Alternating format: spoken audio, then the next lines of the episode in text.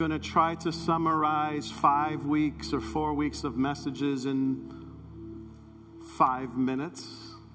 But I'm also going to try to cram in 13 chapters into five weeks. And how many know there's a lot to cover, right? Thank you, team. Let's give it up for our team. Thank you, team. Keep going there. But before we do that, we're going to go to God in prayer because we need God to speak to our hearts and lives. We need God, Spirit, to speak to our soul because we are desperate to hear not another sermon, not another message. We're desperate to hear from God Himself. Would you bow your head with me today as we pray? God, as we close this series, thank you, Lord for your word. Thank you for speaking to us over these past several weeks. Today, we gather around the Holy Scriptures. We gather around the message that you have placed before us today.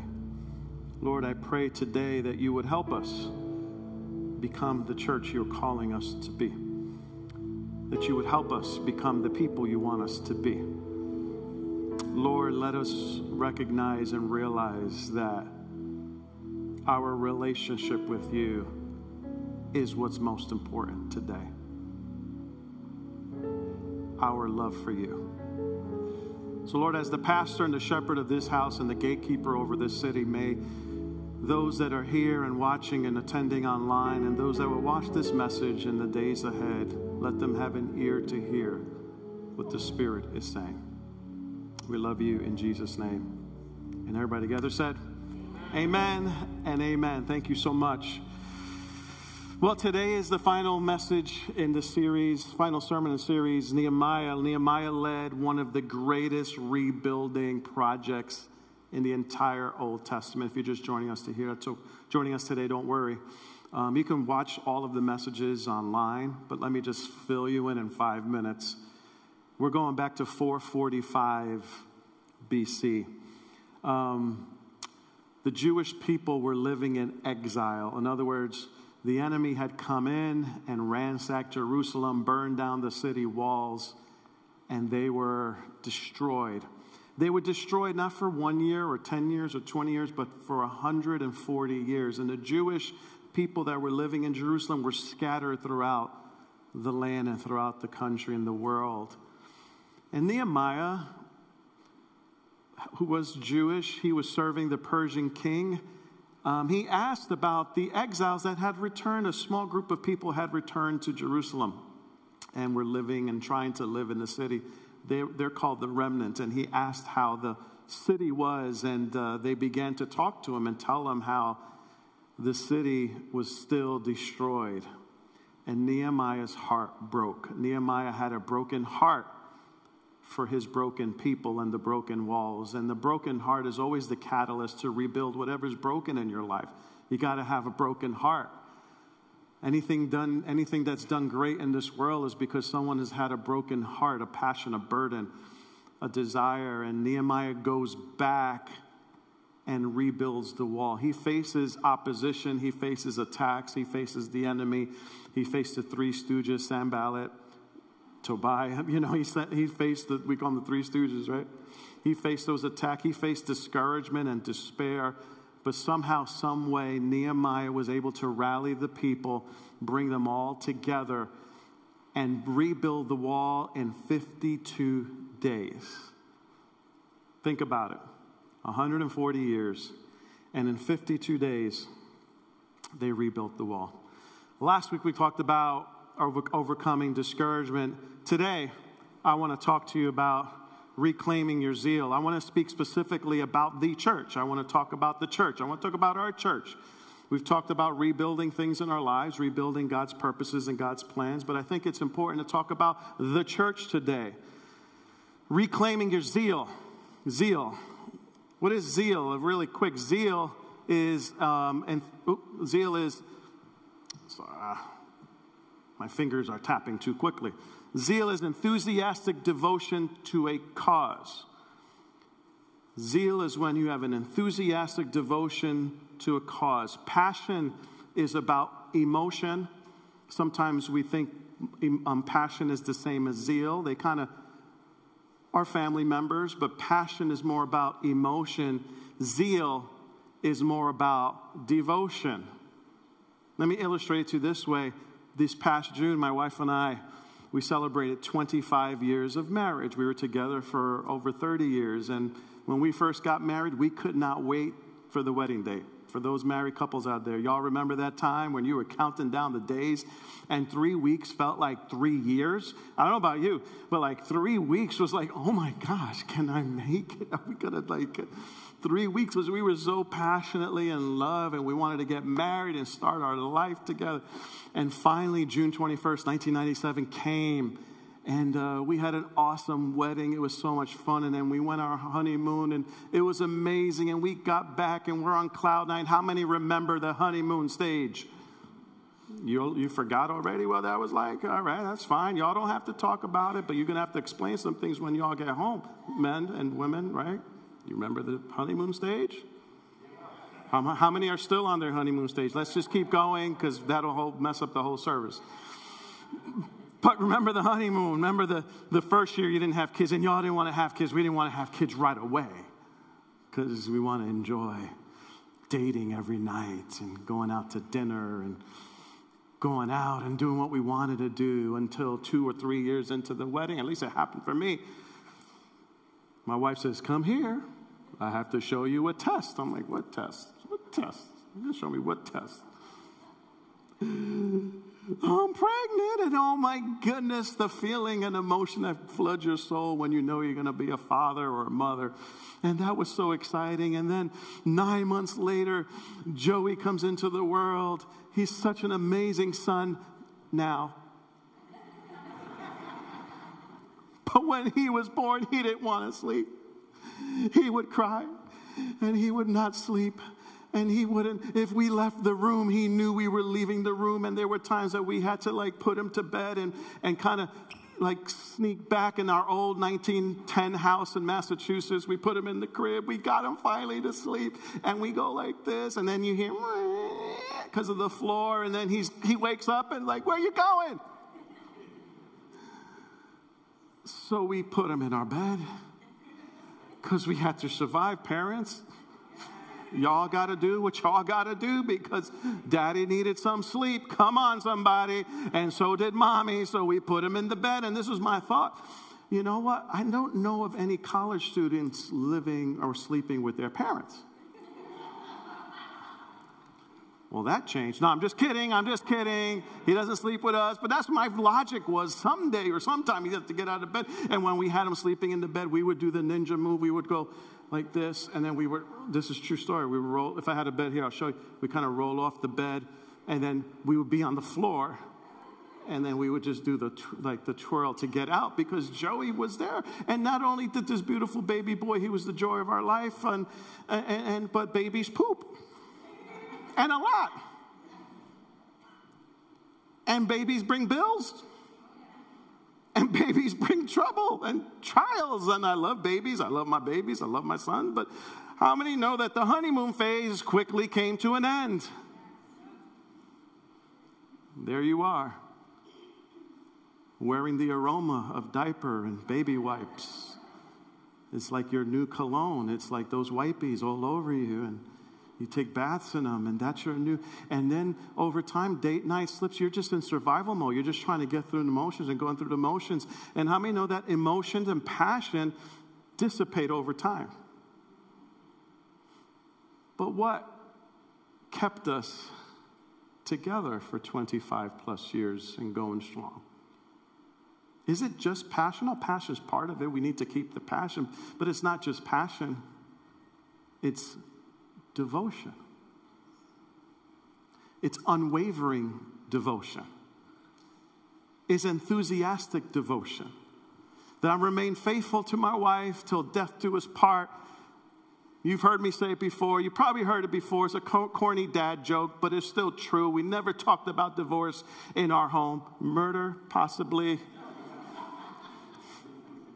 How many are with me on that? Y'all laughing because you're on the same boat? I'm going to kill you. I'm going to kill you. I won't divorce you, but I'm going to kill you. I'm not saying that to her. She's saying that to me, by the way. If anything happens, y'all know the truth, okay? I deserve it, though. I'm a pain in the butt sometimes. What is it that kept us going? Is it emotion? Just emotion, the butterflies? The, is it just the passion in the relationship? Absolutely not, because passion comes and passion goes, but it's zeal. Zeal, that unwavering devotion. We are zealous for one another. You see, passion is important to start, but zeal is what you need to finish. You got to have zeal, be committed and devoted. Can't be just going through the motions, you got to remain committed.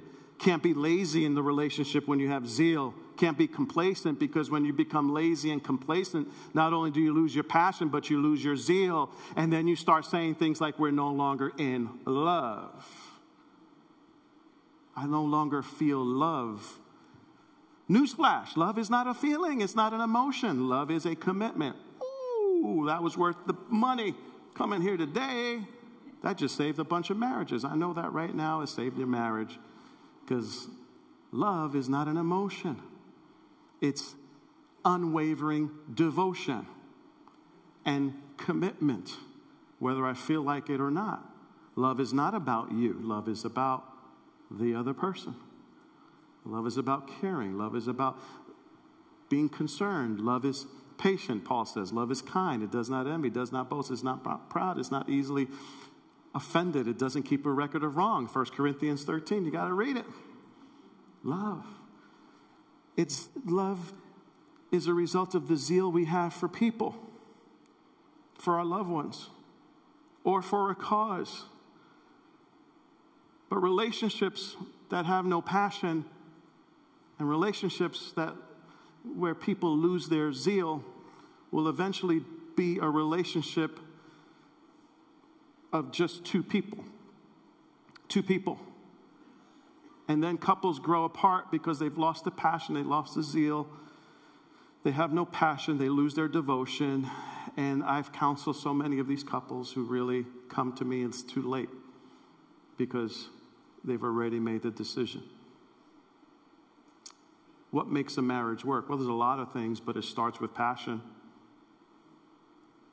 and includes zeal. But did you know that it's easy to lose our passion and our zeal when it comes to our relationships with our loved ones? But do you know that it's easy to lose your passion and zeal when it comes to your relationship with God?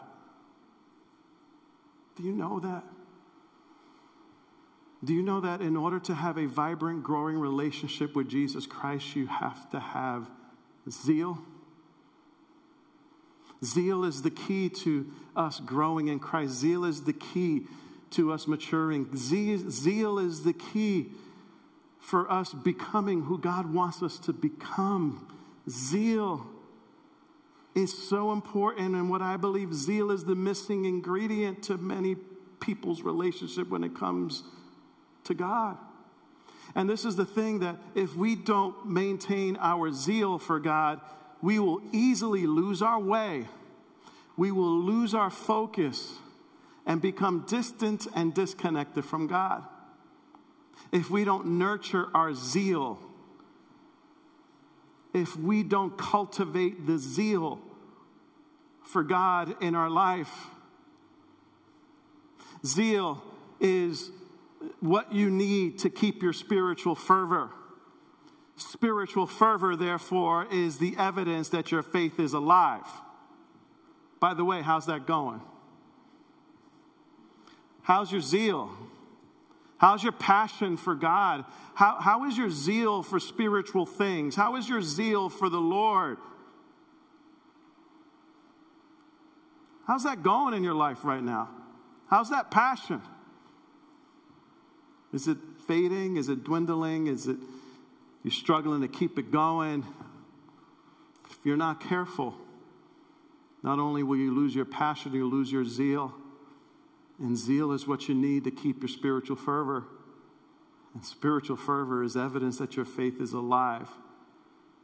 Show me your spiritual fervor, and I can tell you how you're doing with your faith. And the reality is this can I, can I preach what's on my heart today? Can I just be your pastor today? I see a lot of passion in the world. I see a lot of zeal in the world. I see a lot of passion. I was, I'm a big sports fan, and I watch, I was watching the playoffs for the Major League Baseball, and I turned on the Mets game. Not because I'm a Met fan, I'm actually a Padres fan. I'm a Padres fan tonight. Come on, somebody. Come on, somebody. San Diego all the way. All right. I don't really like the Mets, so I always. Anyway, we'll keep going. But Citi Field was full of crazies last night. They were just so crazy. Any hit was like a big. By the way, it's going to be like that when my Yankees play and win the pen, win the World Series and go all the way. Right, but this is my point. When it comes to sports, why is it that why is it that we have a lot of passion when it comes to things we want to have passion for, but when it comes to things of the spirit, when it comes to when it comes to Jesus Christ, when it comes to the church, the church, why is it that we have more passion when it comes to going to a baseball game? We get there two hours early. We leave four hours ahead of time just to make sure we get a parking spot, just because, just, just to make sure we get a hot dog, just, just to make sure, just to make sure we, we don't miss anything. But when it comes to the church,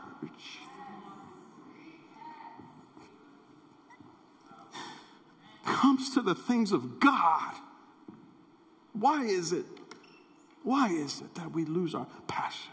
Why is it not okay to be passionate in church? Why is it not okay to be zealous for God? Why is it that when you're zealous for God, you're looked at as weird, you're looked at as hyper? Why is it why is it that you can paint yourself orange and wear an orange wig and look like a fool and wear somebody else's name on your back? Why is it that that's okay when there is not one Met that's going to go to you or one Yankee or one sports figure? They're not going to go to your house. They haven't done nothing for you. They haven't saved you. They haven't set you free. They haven't done anything for you. Why is it that that's okay? When we come to church, we got to be all prim and proper. We got to be all like etiquette and we can't be too emotional because the moment we have zeal, the moment we have passion, we're, we're just emotional. And I understand there's weird people. that's the problem. Can I just keep preaching truth to you today? Like, like the reason why people don't get too passionate because there's some people that are weird. But that's even okay sometimes. As long as it's not a distraction, right? As long as you're not acting in a way that is a distraction. Can you lower this a little bit, just a hair? Right? Why is it that when it comes to the things of God and the house of God, why is it that zeal doesn't consume us?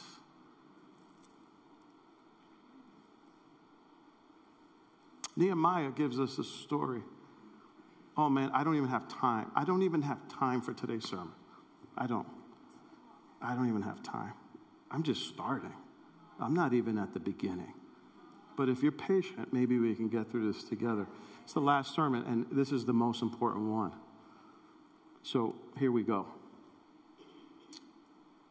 Nehemiah rebuilds the wall in 52 days. Okay? And in Nehemiah chapter 8. What's amazing uh, is that in Nehemiah 7, once the people heard the walls were rebuilt, they begin coming back to Jerusalem, begin settling in Jerusalem. And then in Nehemiah 8, they gathered in the center of town, and Ezra the priest um, pulls out the law, the Old Testament law given by Moses, the book of Moses It hadn't been read in 140 years. And he gets this platform and he stands up and he begins to read the precious word of God. The people haven't heard it. And once they begin hearing it, they begin to mourn and weep at the words of God. Oh Lord, would you give us a heart to weep when we hear your word? Would you give us a hunger and a desire and a sensitivity that when we hear your word, we're touched at the inner core of our souls? So they begin to weep and mourn. And Ezra, um, um, Nehemiah says, Stop. There's a time for grieving and there's a time for mourning, but there's also a time for rejoice, rejoicing. And then he says, This is what he says this, is, this day is holy to the Lord your God. Do not mourn or weep. For all the people had been weeping as they listened to the words of the law. Nehemiah said, Go and enjoy choice food and sweet drink. Come on, somebody. Love it. In other words, it ain't time to cry, it's time to party. It's time to have fun. Now, now when you have a party, and if you're ever going to invite me to a party, choice food for me.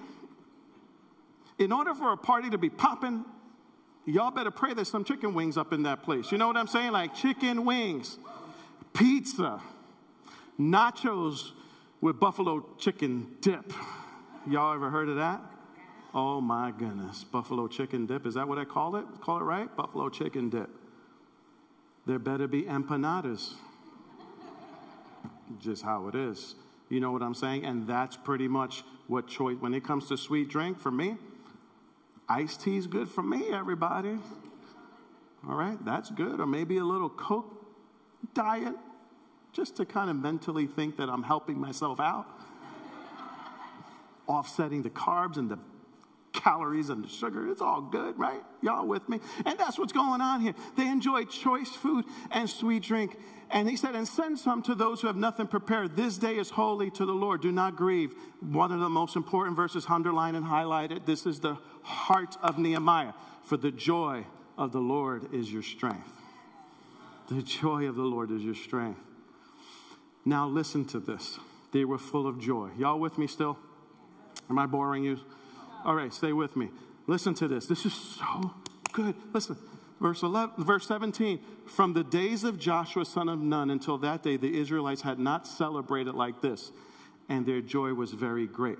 We could just read that verse and pass by it and be like, wow, they had a great party. No, pause, stop, think.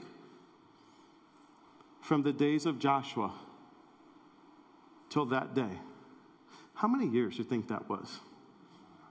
10 years, 20 years? No, we're talking a thousand years. They had not partied like this for a thousand years. They had passion. I mean, the DJ is mixing, the, the place is going crazy. There's smoke coming from the roof. The roof is on fire. I mean, the floor is on fire, the food is flowing, the sweet drink is rolling, and they are letting loose. Come on, somebody. They had joy. Joy, joy, joy. But that wasn't where it ended we jump to a few chapters. Now, remember, I got to summarize 13 chapters into today, right? So, so, so here they jump to chapter 12 now. So they did all this. Then, so then Ezra read the book of the law for seven days from daybreak to noon. And then on the eighth day now, okay, there was, there was repentance, there was grieving, and there was the weeping, and there was, Lord, forgive us, confession for what they had done. Now, in chapter 12, they finally come to the point that they dedicate the wall. Now, this is another amazing party. So now, 12 verse 20, at the dedication of the wall of Jerusalem, the Levites were sought out from where they lived and were brought to Jerusalem to celebrate joyfully the dedication with songs of thanksgiving. They brought out the musicians, the music of cymbals, the harps, the lyres, right? Not only that, they just threw down even more. In verse 31, I had the leaders of Judah go up, and he assigned two large choirs to give him thanks. Every praise is to our God. Every form worship is one accord. And they're praising and they're rejoicing and they're going crazy. And this is amazing. It wasn't so much that God rebuilt the walls, it was what God was doing in their lives. It was what God was doing in their midst. It was what God was doing in the hearts of the people. It was what God was doing in them and through them. Amazing so far. This is the moment that if this was a movie, the credits will start rolling, the music comes out, and this is an amazing story of how they rebuilt the walls. But unfortunately, this is not a movie, it's real life. And what happens next will blow your mind as it blew mine. So now, do y'all remember the Three Stooges we talked about in the message, How to Handle Haters. this has been a great series. You gotta admit, this has been a good series. How to Handle Haters. You remember those three? Well, there was one named Tobiah, loudmouth. Now, Tobiah, he was always sending messages. He was always discouraging Nehemiah. He was telling them to give. He even hired prophets to, to make false prophecies against Nehemiah. He, he, he, was, he, he definitely had an evil spirit about him. So now we have a point of victory.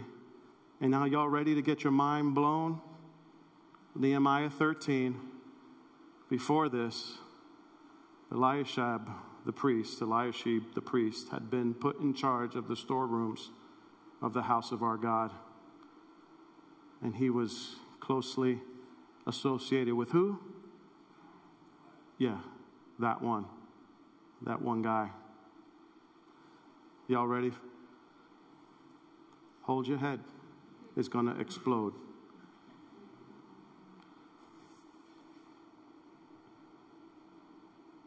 And he had provided him with a large room, formerly used to store the grain offerings and incense and temple articles and also the tithes of grain, the new wine and olive oil prescribed for the Levites, musicians, and gatekeepers, as well as the contribution for the priests. Nehemiah leaves and goes back to Persia. And when Nehemiah left, Tobiah moved in. Where is Tobiah? Right? Where, where is he in this passage? Tobiah is not on the outside of the city anymore. Tobiah made an alliance with the priest on the inside. Tobiah is in the temple. And in order to make room for Tobiah, they emptied the storehouse.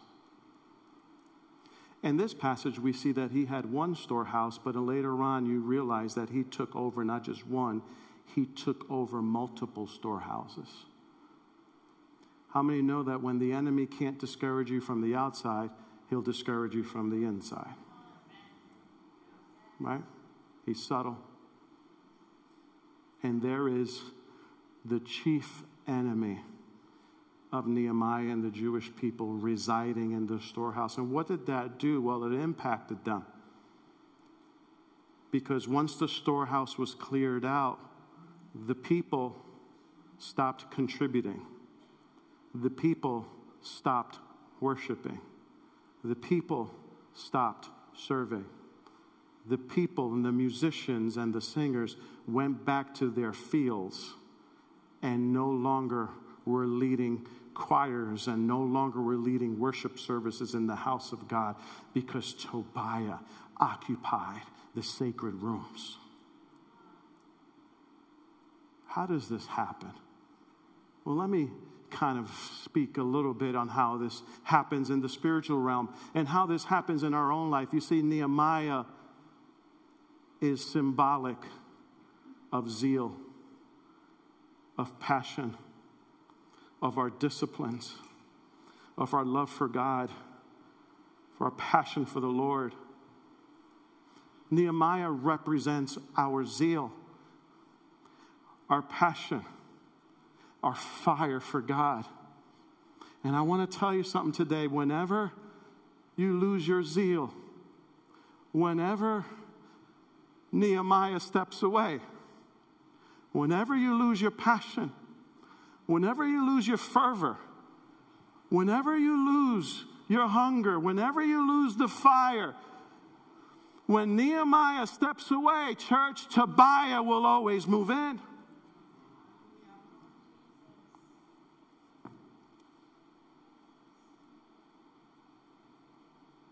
Whenever Nehemiah, whenever your passion dissipates, whenever your zeal walks away, I'm going to tell you this Tobiah will find a room in your heart. And how does he work? Oh, he gets you distracted, he gets you busy, he gets you focused on your life. You start consuming what was meant to be contributing. You start worrying about your life. You start worrying about the details of your life.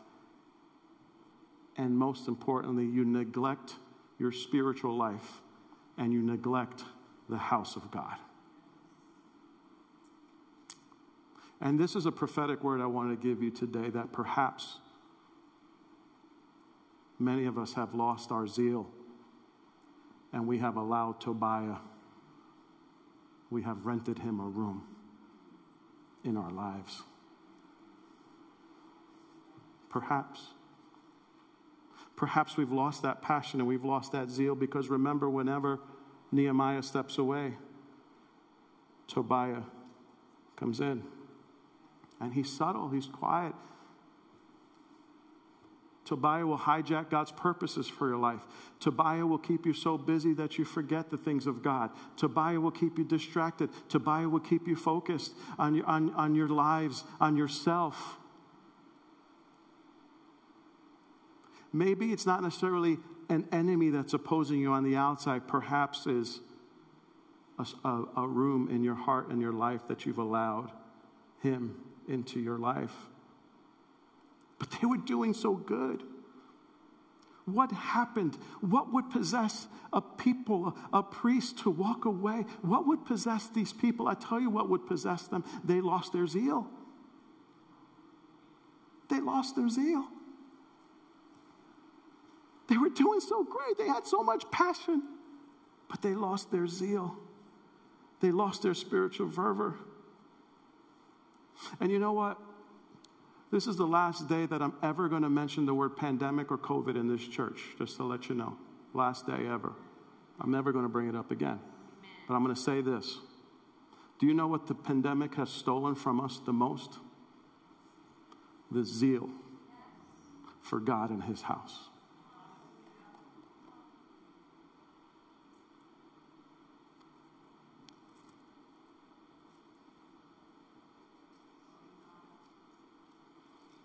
This pandemic has stolen our passion, our passion for life, our passion for God, a passion for working, a passion for church, a passion for, for just for just the passion just for life itself. It's true, isn't it? Y'all don't have to agree with me, that's fine. I love you. When you go to a doctor's office and you're sick, do you want the nurse or the doctor to say you're okay? Or do you want to tell them, you have an issue that needs to be looked at and you need help, you need medicine? Am I right? Well, Dr. Jesus is today is letting you know something that perhaps some of you have lost your zeal and your passion. And it's time to reclaim it in Jesus' name. It's time to reclaim your zeal. It's time to reclaim your passion. So now Nehemiah asks his boss, Can I just go back to the temple and check it out and see, go back to Jerusalem and find out what's going on? Nehemiah, don't go. Don't go, no, Nehemiah, because you ain't going to like what you find. So he comes back. My gosh, Nehemiah. Nehemiah comes back to Jerusalem and he sees what's going on and he goes ballistic. And he says this I rebuked the officials and asked them, Why is the house of God neglected? Do you know what a church that lacks zeal, you know what the symptoms are for a church that lacks zeal? One of the symptoms that a people have lacked zeal for God's house is that the house of God is neglected. You can't say you have zeal for God and neglect his house. You can't say, can I just say what I want to say? You cannot say you have zeal for God and you don't get involved with the things of God. Can't say it. So rebuke them.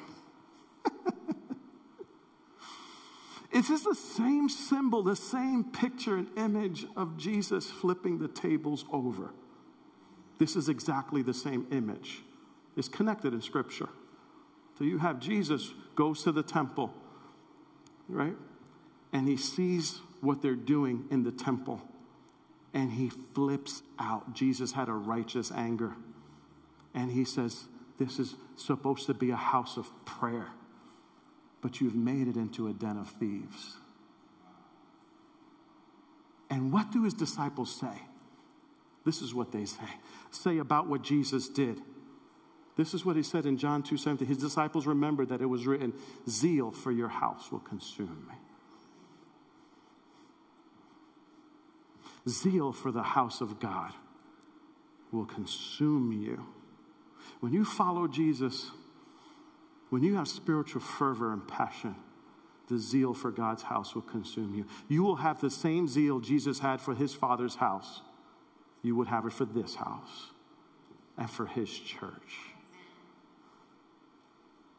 David had the same zeal in Psalm 69, verse 9. He said, Because zeal for your house has eaten me up. I wonder, have any of us have that type of zeal that it consumes us, that eats us up? That, that the house of God, the, the passion we have for this house, the passion we have for the house of God, the desire for God to build his kingdom, to, to the privilege we have to partner in building the kingdom of God, that his zeal eats us up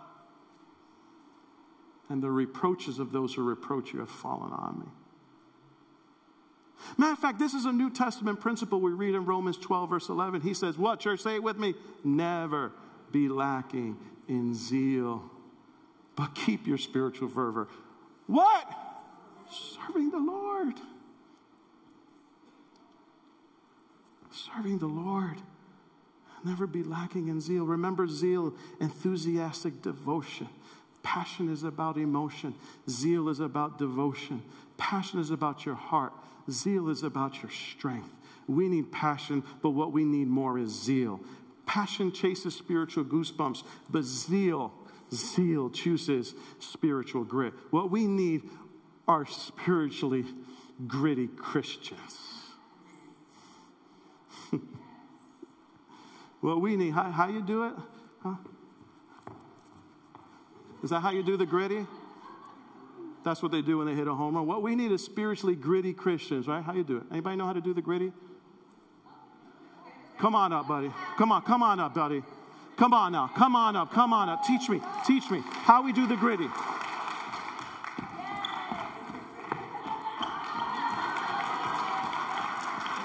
Right here. Good job. Give it up. Can we edit that out of the video? Is that possible? What we need, though, are how many are with me on that? Gritty Christians. Gritty Christians. Not, not, you see, what we have right now is a generation of people seeking goosebumps. And they're looking for services that will give them the most goosebumps. They're looking for churches that give them the, the, the feel good. That's why you go to worship concerts and they're packed because they just give you the, oh, it's just, oh, I feel so good. But, but, but what we need, you see, passion is good to have and this is start, but what you need is, is zeal, the devotion, the thick and thin. When things are tough, I'm there. When it comes time to change diapers, I'm there. When it comes time to do my part, I'm there. I don't serve because I have to. I serve because I want to. I serve because it's who I am. It's because this is my calling. This is this because this is my church. It's my church. It's my church. So, so real quick, what does zeal look like? I might be done. I might be able to finish in time. I don't know. But what does zeal look like according to Nehemiah? Zeal contributes, doesn't consume. Zeal contributes. We are contributors. We're not consumers. How many are with me on that? We come here because we're called here, because God brought us here. We don't come here because of what the church can do for me. We come because God has a divine assignment to use you in the church. Did y'all get a handout on the way in? If you didn't, raise your hand.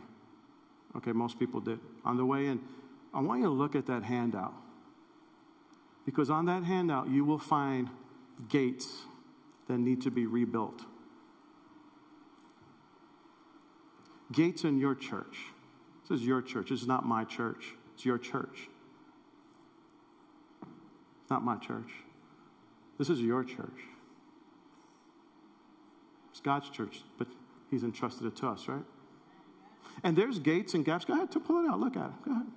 I'll give you some time. Did y'all not didn't get it? Who did not get it? Okay. Host team. Can we give out those handouts? While they do that, I want you to look at those gaps, those spaces, and those places. And the reason why y'all didn't get them, do you know why? Because we had gaps on the host team today. It's true. We had two people serve on host team today. That's it. No, two people. It. Zeal commits, doesn't compromise. Let me explain what was going on here. They were compromising with the world. The people of God started marrying people from, from other nations that worship other gods. Can you imagine that? They were co marrying, it was mixed marriages. In other words, they were combining the secular with the spiritual. If you didn't get it, raise your hand. I have hosts. Come forward. Um, Milady, come forward. And then you'll start from the front to the back. Brian and Milady will give that to you. Just lift your hand. Commit, not compromise. Commit to God and commit to the things of God and not compromise your faith, not compromise what you believe because it's politically correct. Zeal commits and not compromises, but zeal also cares. not careless. And I know some of y'all be thinking, maybe, so the church has gaps. Ain't my problem. Because that's what the Holy Spirit just spoke to me right now. Some of you are thinking, that's not my problem. Oh, yes, it is. Oh, you better believe it is your problem. Oh, yes, it is. Why? Because we have been called to build his church. We just sang it. How does Jesus build his church? Through you and through me. We have all been called to build his church, his kingdom. Your first and most important priority is to build God's kingdom, not yours. Not yours. Not yours. Build the kingdom of God and the purposes of God, not just in the church, but also outside the church. Because the only thing that will last when you breathe your last breath on this earth, the only thing that will last is what you've done for Christ. And in the name of Christ, contributes, not consumes, and commits, not compromises, and cares. Maybe you've lost your passion for serving. Maybe you've lost your passion. I know it's hard. I know it's busy, but think about it. Think about it. We're asking you to serve for three hours a month. One service and sit in another twice a month? Can I preach? Can I be your pastor? And can I speak the truth? Because y'all sit in front of a TV for three hours like it's nothing. But why is this so hard to serve? Because you've lost the zeal. We've lost the zeal. The zeal for God's house does not consume us, the Mets do. The Yankees do. Our hobbies do. Our job does.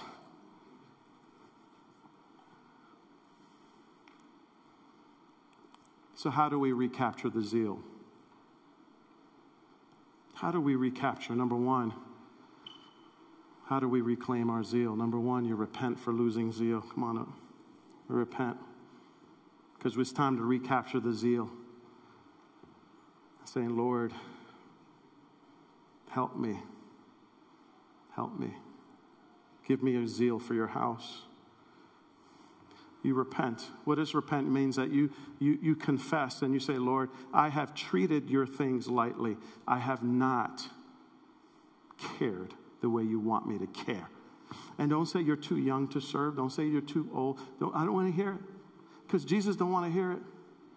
If you're still breathing, if you're not dead, God's not done with you. If you're breathing, you have a purpose. If you're breathing, God has a plan, and it's greater than what you ever can dream or imagine. God wants to use you. Number one, repent. And number two, pray for God to restore your zeal. Say, Lord, I've lost it.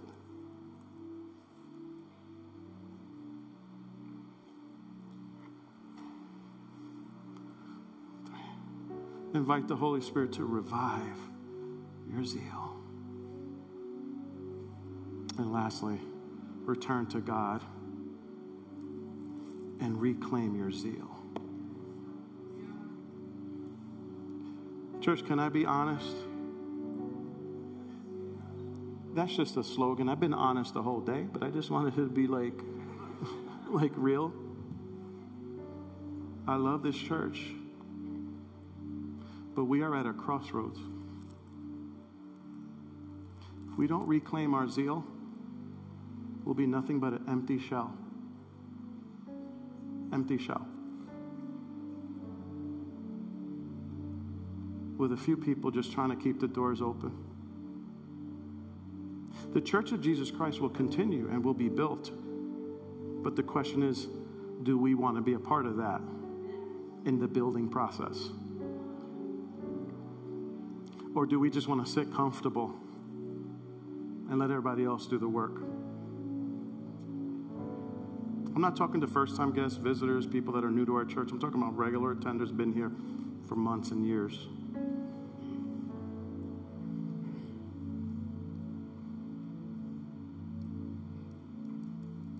Put your hand at a plow, you're going to care. One day God will call me out but you'll still have your church. This is not my church, it's His church. Are we going to choose to flourish and grow and build and do? Listen, trunk or treat, I'm going to be honest with you. We only have two trunks, three trunks, Susan? Five, we're up to five now. We need 20 more. We have two weeks, three weeks, three weeks. Like, we need 50 volunteers, people serving. And you can say it ain't my problem. Yes, it is. Because I leave you with this Jesus will hold you accountable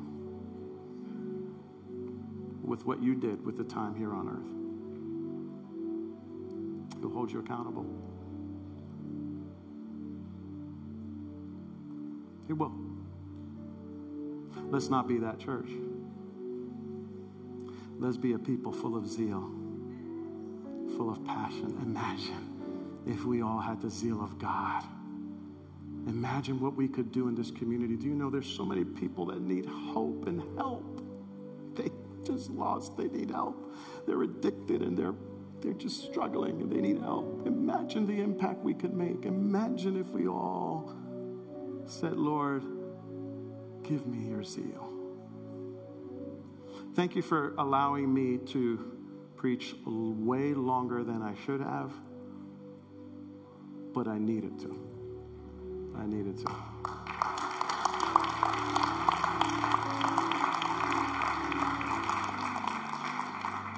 Let's bow in prayer. Lord, thank you for your zeal. Thank you for your passion and your heart. Give it to us, Lord, our heart. May it be your heart, your heart, may it be our heart. Break our hearts with what breaks yours. That's what we've prayed for 52 days as we end, Lord. Break our hearts with what breaks yours. Fill us with passion and zeal for your house, with the things of God. I pray you raise up godly men of God that would reclaim the zeal of God in their homes in the name of Jesus. I pray men and women of God would reclaim the zeal of God for their church, reclaim the zeal for God in their community. Lord, thank you for speaking to us because of your great love for us. Lord, we love you and we praise you and we thank you. In Jesus' name. And all God's people said, Amen, amen. Do you know how much I love you? I love you with all of my heart. God bless you. Have an awesome week. We'll see you next week. God bless.